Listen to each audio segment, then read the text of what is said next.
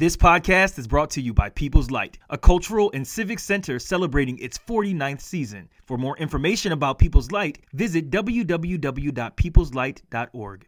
I keep it hot in the hood. You can find me in the hood. Yeah, you know I keep it hood, cause we platinum in the hood. I keep it hot in the hood. You can find me in the hood. Yeah, you know I keep it hood, cause we platinum in the I keep it hot in the hood. Yo, yo, yo, it's Gucci. Welcome back to the Boneyard Podcast, a limited series roundtable discussion with a cast of Bonez, a social horror by acclaimed writer director Steve H. Broadnax III. Let's go! We're moving into our closing weekend, so there's a couple more opportunities for you to see the show. Grab your tickets right now at www.peopleslight.org. In Bonez, the night takes a chilling turn over a game of dominoes as childhood demons are exposed, and a group of friends questions everything they think they know about masculinity and what makes a man. We are back. The cast is back again, and we are in luck today because we are joined by Steve H. Broadnax III himself. Thank you so much, Steve, for being here, making time in your busy schedule. Thank you so much. Thank you for having me. Of course, Don't we wouldn't that. have it any other way. We wouldn't have it any other way. All right.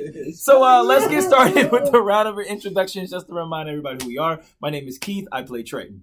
My name is John. I play PJ.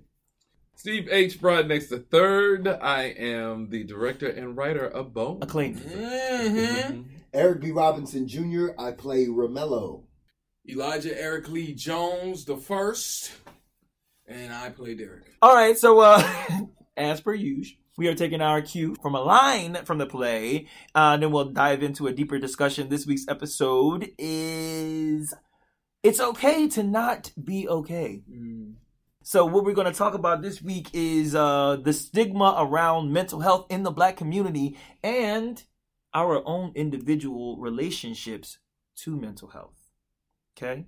This is a very important, obviously, topical discussion and topical issue.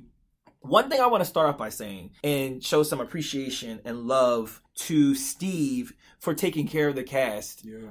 In so much as getting a licensed therapist, a clinician, to work with us throughout the rehearsal process to make sure that as we're investigating and diving into some of these topics and discussions in the room as well as the grappling with these topics in the play that we had a safe space to be able to process our emotions as it relates to some of this stuff. So deshaya wallace licensed clinician through black align private practice came on board and helped us to sort of make sure that we were not only uh, emotionally and mentally safe, but provided a space for us to be able to to engage with our emotions as we tackled this work.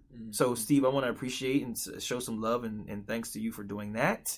And uh, Thank you, and thank you to Shia for Yeah. for saying yes, and she was great to be a part of the process. So without further ado, let's go ahead and get started. I would love to start the conversation by talking about some of the most damaging stereotypes that we have heard or been made to believe about mental health. Uh, I'll start. I often was told that you don't tell your family business. Like, you just don't talk to other people about what's going on with you or what's going on in your environment or your mental health.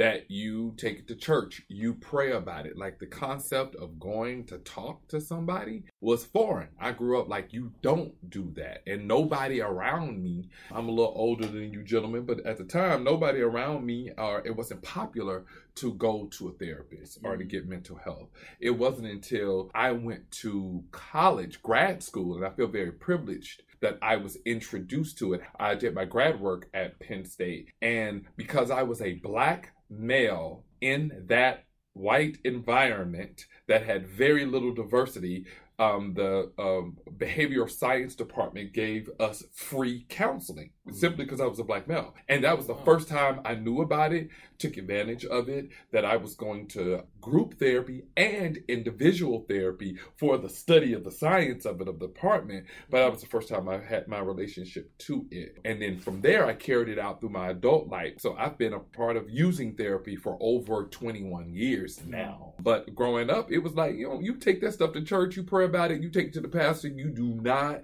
go to somebody else talking about your family, your problems, you go to God. So that's what I was always taught. I always thought it was white people shit. What? You going to therapist? That, that's white people shit. It's like you didn't have time.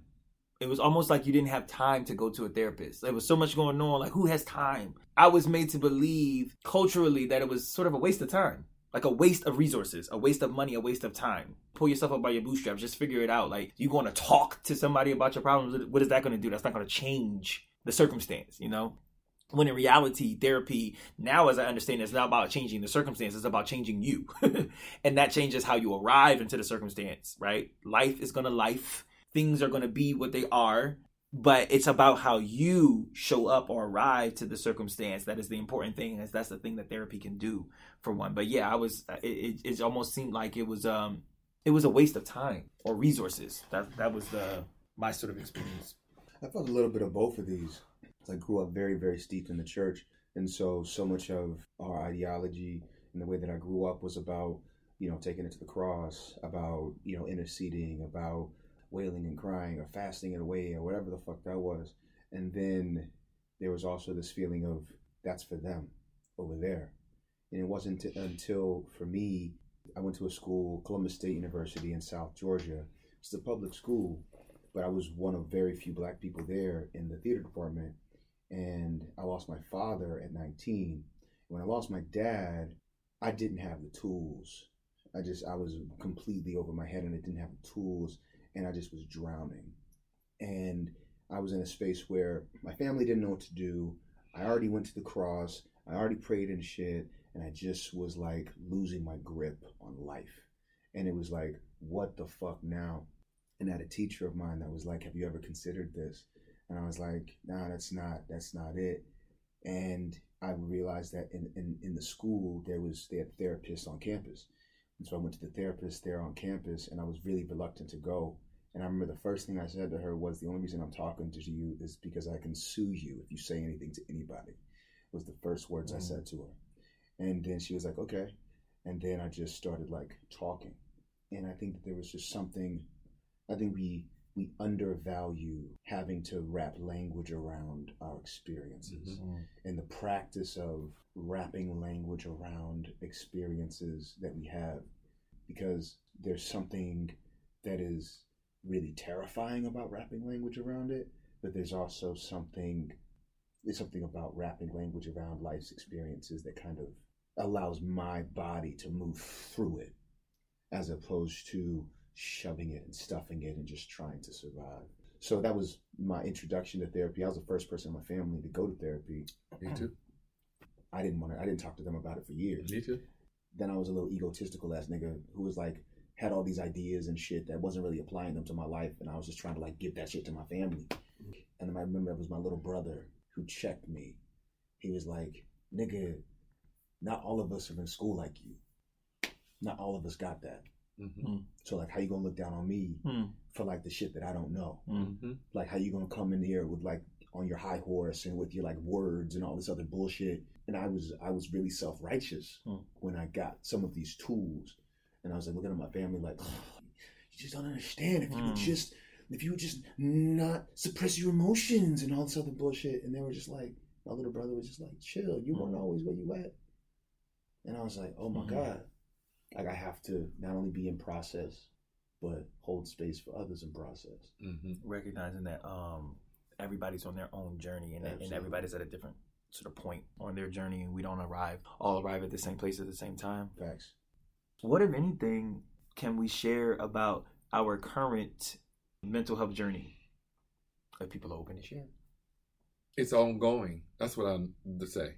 That it's the current mental health journey. It's ongoing.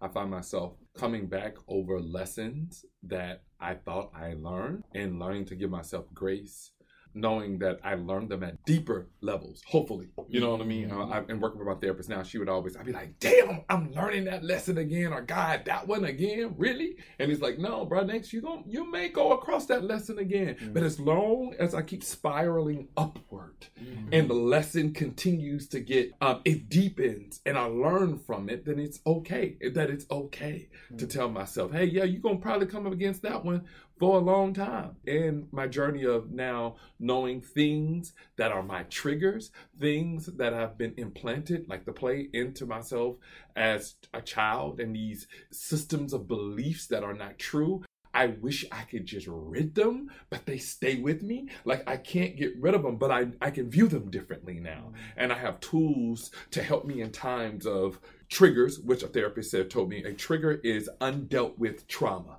So anytime I get triggered, I'm really investigating. There's this acronym of RAIN to recognize, allow, investigate, and nurture.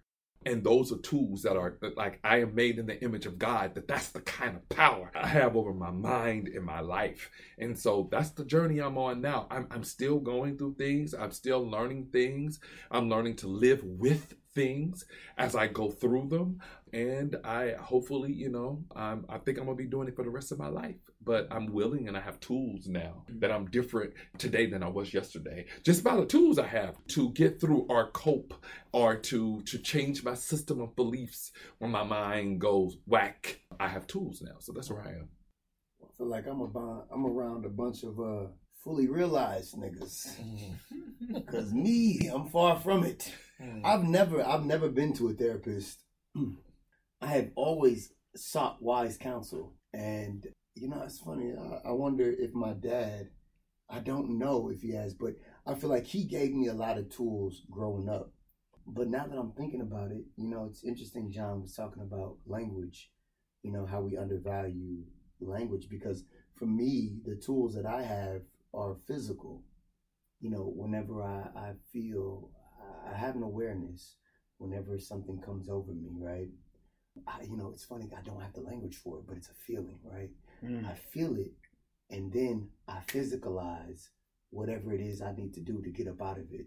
So it usually boils down to going to the gym, taking a walk, uh, you Mm. know, um, blowing some steam off on the basketball court. Mm-hmm. You know, that has been my therapy, and and it's been super effective.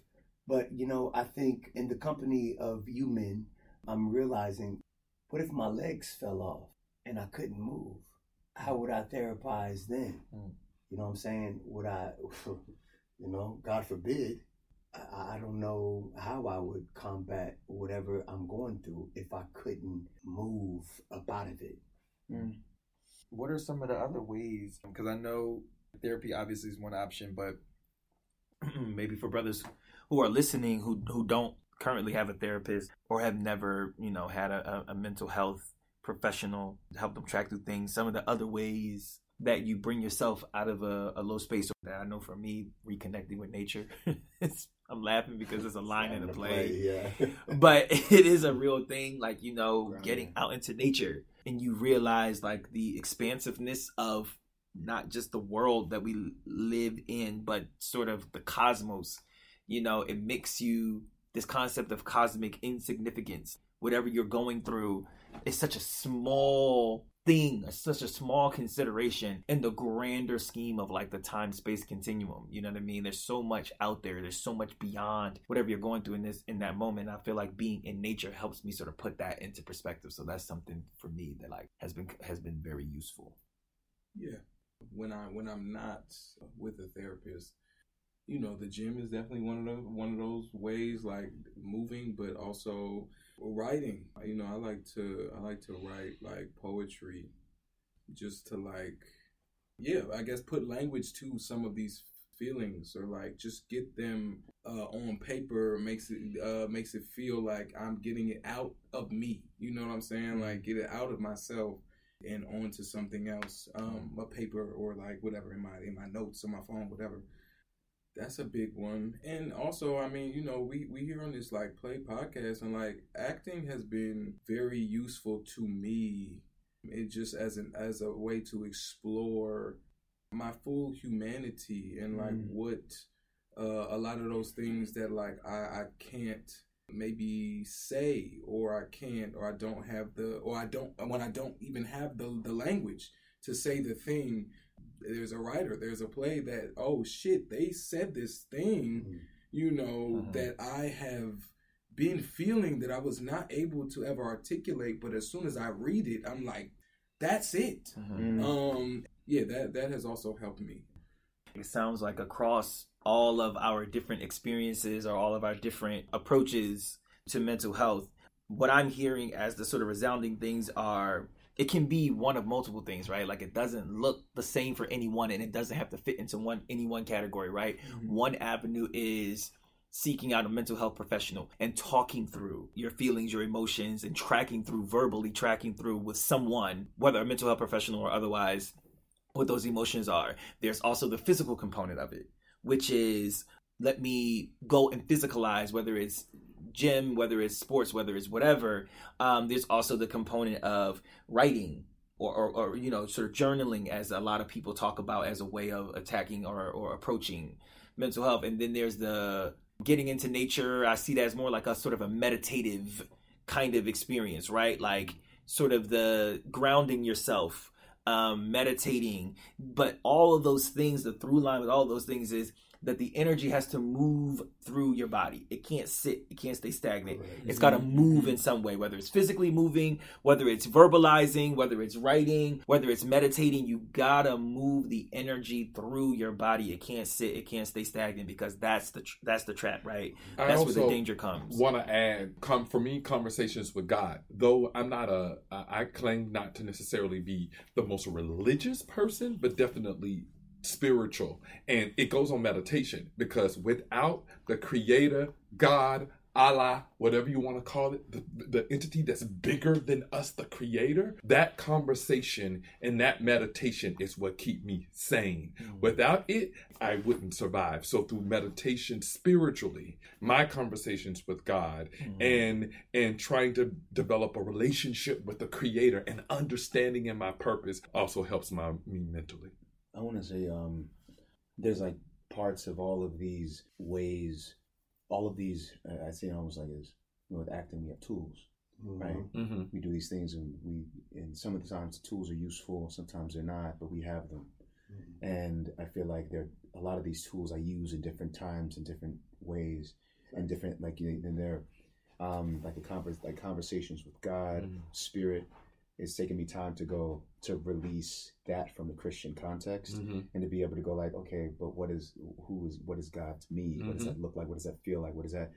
And to your point, you said this thing earlier, Eric, that I just want to. It's just you said it, and it really you said you were around a bunch of fully realized niggas, and I just wanted to take a moment to just like hold that because the thing that you also said right after that was you talked about you having this understanding physically in your body and understanding what your body needs and being able to go do this or go do that or go do this or go do that. And I think that sometimes for me, the idea of a cognitive behavioral therapy has been really useful in Ooh, some me ways, too. right? And I feel like there are ways that I get so caught in my head. Mm-hmm. I get locked in my head trying to find language, trying to find ways of like wrapping language around things, and I disassociate from my body. So my journey right now in my in my mental health journey is, is about being in communion and conversation with my body and reconnecting with it and mm-hmm. being able to like breathe into it, being able to be like, okay, so as I'm relaxing, you know, there's this guy, his name is Resmaa Menakem, and he has this book called My Grandmother's Hands. And this book, I read it during lockdown and quarantine. And he just had this really beautiful way of talking about how trauma and these different how it lives in the body and how triggers, Mhm. right? Mhm. Triggers these these we have these like pockets of energy basically all over us based on different moments in our lives. And like things happen and they hit us in a certain kind of way and we have these and when the triggers get hit, like that thing that didn't move through us, right? Yeah. That that Undealt with trauma. undealt with trauma, which is energy in the body that hasn't moved through. Mhm. Because as black men, we don't get a, there's not really permission, really, to like let something happen in real time and move through us. Mm-hmm. Because like that's where I go.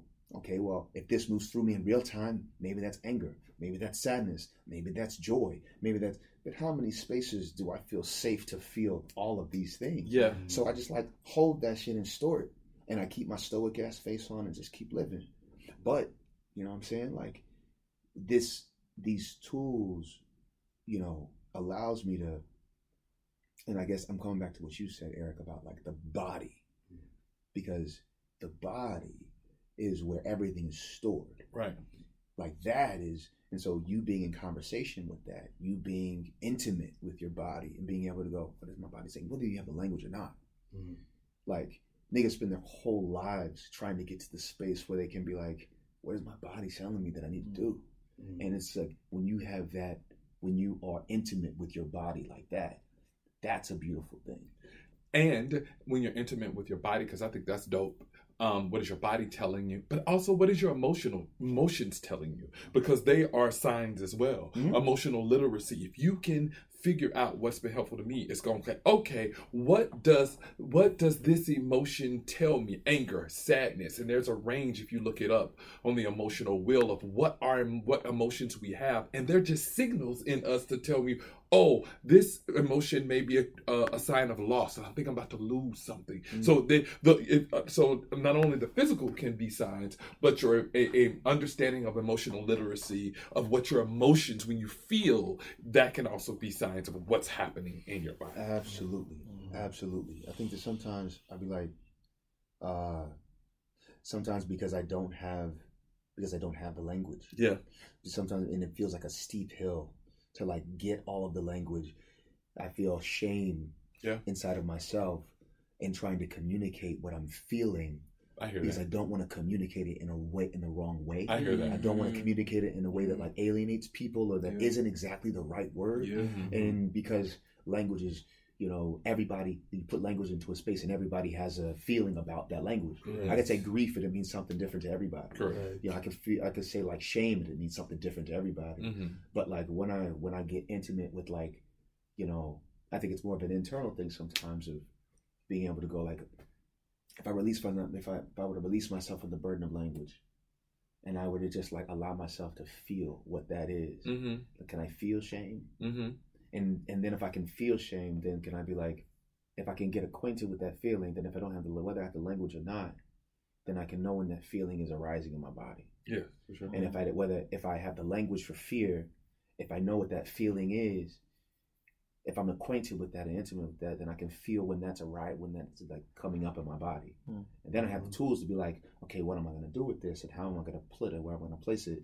But there's a there's a journey from me experiencing it in my body to like communicating it to someone, mm-hmm. and that sometimes is as a as a as a as in my body in in myself that can be daunting, that can be scary, because I don't want to do it wrong Yeah. Mm-hmm. and I don't want to like Mm. specifically if I have like an intimate person or partner or nieces or nephews or whatever, you know, there feels like this this pressure to get it right because it's not just like a benign thing. Right. You know, me, a black man in my body, feeling a thing that's loaded. Mm-hmm. You know, that's loaded in every space, let alone the spaces where the people count on me, they love me, where they're counting on my like strength or they're counting on this version of me and i don't want to like i don't want to let them down Mm-hmm. and so there's this being there's that intimate conversation with myself inside of my body and there's like you know and that's where that meditation for me at least Mm-hmm. that comes in because it allows me to like it allows me to kind of be I had someone told me this, this gave me a picture one time of like this long ass table and all of these versions of myself are at it. And like sometimes I feel like in my life I'm sitting down when I'm meditating or whatever and something big is happening in my life or in, in something could be not, not happening in the world but like big is happening in my body. It's like I'm sitting at the table and one of these niggas is screaming. Like one of these niggas at this mm. table is wilding. And I have to be like, all right, so like what are you doing? What are you trying to say? What are you doing? What is that? And you know, I think that's also the the the gift of safe space, like black men having safe spaces where we're just the people there, where we can be like share shit with each other, and like other niggas can be like, whether the language is there or not, there's a vibration to it.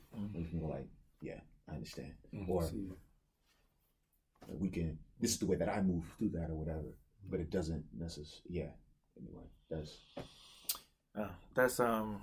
Thank you both, everyone, actually, for sharing because it, it's it's so interesting to to to sit in a circle and and and have a pointed and intentional conversation about mental health because everybody has a different experience with it, you know. But but the through line that I'm hearing is no matter what, move the energy through your body in some way, right? That is the that's the key.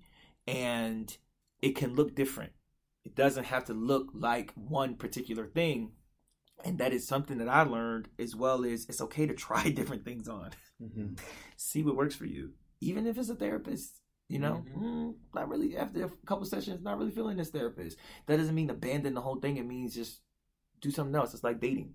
You know, you got to try it on and see what works for you, see what fits for you, because it is about you. When you're moving into a space about mental health, about um, self actualization, it is about the self. So, whatever is necessary for the self to be whole, for the self to be comfortable, to share these different kinds of things is important. So, um, so for anybody who's listening, um, who may be struggling and not know where to go or, or, or not have a direction, taking that first step and starting and knowing that the first thing that you try, even if it doesn't work, even if it's not in quote successful, try another avenue. You know, try another therapist, try another mode or modality, try another, you know, sort of um, technique, if you will, um, to engage with that because because at the end of the day, the energy has to move, and if we don't, if we do nothing about it, the energy won't move. I'm gonna throw the name Tar Brach. I was trying to remember her name Tara for Brach great. for RAIN, the acronym RAIN. Mm. She came up with that. Tar, Tara Brach. Brach. All right, everybody, go out there, Google it. Google it. Google it. Google it. Um, another line from the play that we're not going to discuss right now because we got to move on. We got to move. We got to move into the vibration. Thank you, everybody, for sharing um, some really deeply personal stuff in such a public way. Um, that costs a lot. So I'm grateful. I'm sure people who are listening will be grateful as well. Um, and quiet. Um, but uh, but yeah, but but this is our last. This this is our last episode, guys. The last This is episode. it. You know, Damn. damn. Oh, good. You know that one. Damn. I got you this. I got you Put it out there on the podcast. Um, but uh, but in honor, in honor, in honor of our last episode, you know, like like like like high school. It's the end of the year, Oh man. so it's time for the yearbook. Hmm. We're gonna play a little game called Most Likely To. Oh my hmm. god. Okay, See, so I'm See, gonna read a prompt, and you niggas are gonna say who is the most likely to do the thing. Out of in, us? the, in the room? Yes, yes, out of us. Oh, okay. It's always Nah, about nah, us. because you know this is. Yeah. I don't know what this stuff is. It's You know, about us. Controversial things. All right, here we go. All right, are we ready? Most likely, See, you laughing already. stop, to be late to rehearsal. Keith Yeah, I would say Keith. or Steve. Oh.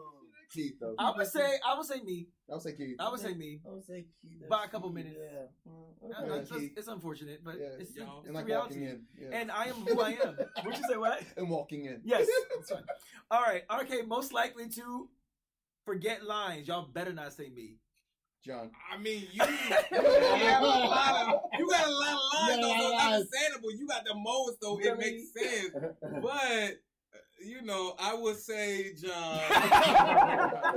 okay. okay It's funny because you see it when John forgets. you see it on that nigga. I be like this.